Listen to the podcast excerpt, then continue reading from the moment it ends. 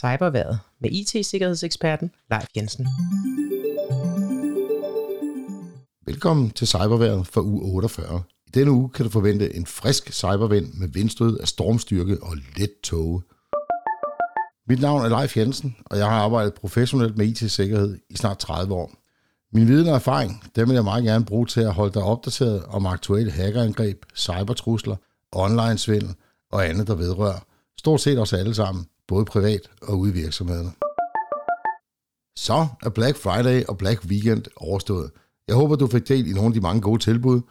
Nu hvor pakkerne de så skal sendes, så har de IT-kriminelle altså skiftet taktik. Så i stedet for at forsøge at lokke dig til falske webshops, så vil de i den kommende uge lægge al deres energi og fokus på at sende svindelmails ud, som udgiver sig for at komme fra PostNord, GLS eller et andet fragtfirma. De e-mails de fortæller dig, at din pakke den er desværre blevet dyrere at sende end forventet, og med et link, som du skal klikke på for at få fragten, øh, pakken frigivet. For eksempel ved at betale et mindre beløb.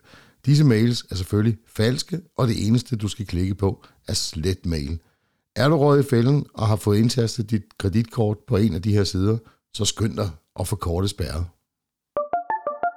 Bleeping Computer skriver, at IKEA kæmper med et igangværende cyberangreb, hvor IT-kriminelle har fået adgang til enkelte e-mail-konti internt hos IKEA, som de nu anvender til at sende svar på igangværende mailsamtaler. Sammen med disse svar, så sender de skadelig malware, som modtageren sandsynligvis er mindre mistænksom overfor, eftersom det er en igangværende samtale. Et angreb som det her, det kan være utroligt skadeligt, og det vi alle kan lære her, er at passe rigtig godt på vores indoplysninger, især når vi arbejder hjemmefra. Danske Bank oplyser, at der i øjeblikket udsendes en del falske sms-beskeder og e-mails, som udgiver sig for at komme fra domæne- og webhoteludbyderen one.com.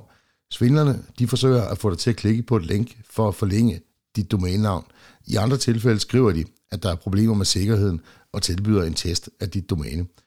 De her mails og sms'er, de er ret godt lavet, og de priser, der tilbydes, de ligger tæt op af dem, som er ganske rigtige på one.com. Men desværre, så får det mange til at ryge i fælden. Du skal selvfølgelig ikke klikke på dette link, men bare trykke slet. Hvis du har et domæne hos one.com, så log i stedet på deres kontrolpanel direkte fra deres egen hjemmeside. Der er godt gang i den på Facebook med henvendelser via Messenger fra gifteløstende russiske kvinder med store blottede øjne. Mange vil sikkert føle sig fristet til at dele juletiden med en af de her sådan, kvinder, men lad dig ikke friste.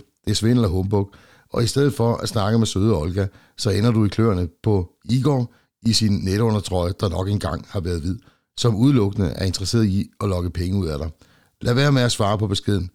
Blot tryk slet og blokér. Nets oplyser, at de velkendte svindelmails igen er dukket op til overfladen. De udgiver sig for at komme fra Nets, men det gør de altså ikke. En typisk overskrift, den vil være noget i stil med, vi modtog en transaktionsanmodning fra dit kreditkort med nummer 4571 og så en lang række stjerner. Mailen begynder oftest med, kære kunde hos Nets. Svindlernes formål med denne mail er at få dig til at klikke på et link, der leder dig til en hjemmeside, hvor du bliver bedt om at indtaste forskellige personlige oplysninger. Som med alle andre svindelmails skal du selvfølgelig ikke klikke på linket, og lad være med at føle dig fristet til at svare. Det kommer der heller ikke noget godt ud af. Bare slet mailen. I sidste uge var der fuld fart på en FUP-konkurrence på Instagram, hvor man angiveligt kunne vinde en Dyson hårdtørre. Der var rigtig mange, der røg i fælden, og dermed inviterede sine egne Instagram-følgere til også at deltage i konkurrencen. Hvis du ser denne konkurrence på Instagram, så bare ignorer den. Du vinder naturligvis ikke en Dyson hårdtørre. I denne uge, der går vi jo ind i den søde juletid, og her på Cyberværet har vi lavet en lille julekalender, som jeg håber, du vil følge med i. Første afsnit kommer onsdag den 1. december om morgenen. Bag de 24 lover gemmer sig hver dag et nyt emne med et kort og konkret råd til, hvad du selv kan gøre for at forbedre din sikkerhed. Hvis du følger mine 24 råd, så giver jeg dig min personlige garanti for, at du har reduceret din risiko væsentligt for at blive det næste offer for de IT-kriminelle. Så hvis du ikke allerede har gjort det, så husk at abonnere på Cyberværdets podcast, så modtager du helt automatisk de nye udsendelser, også i julekalenderen.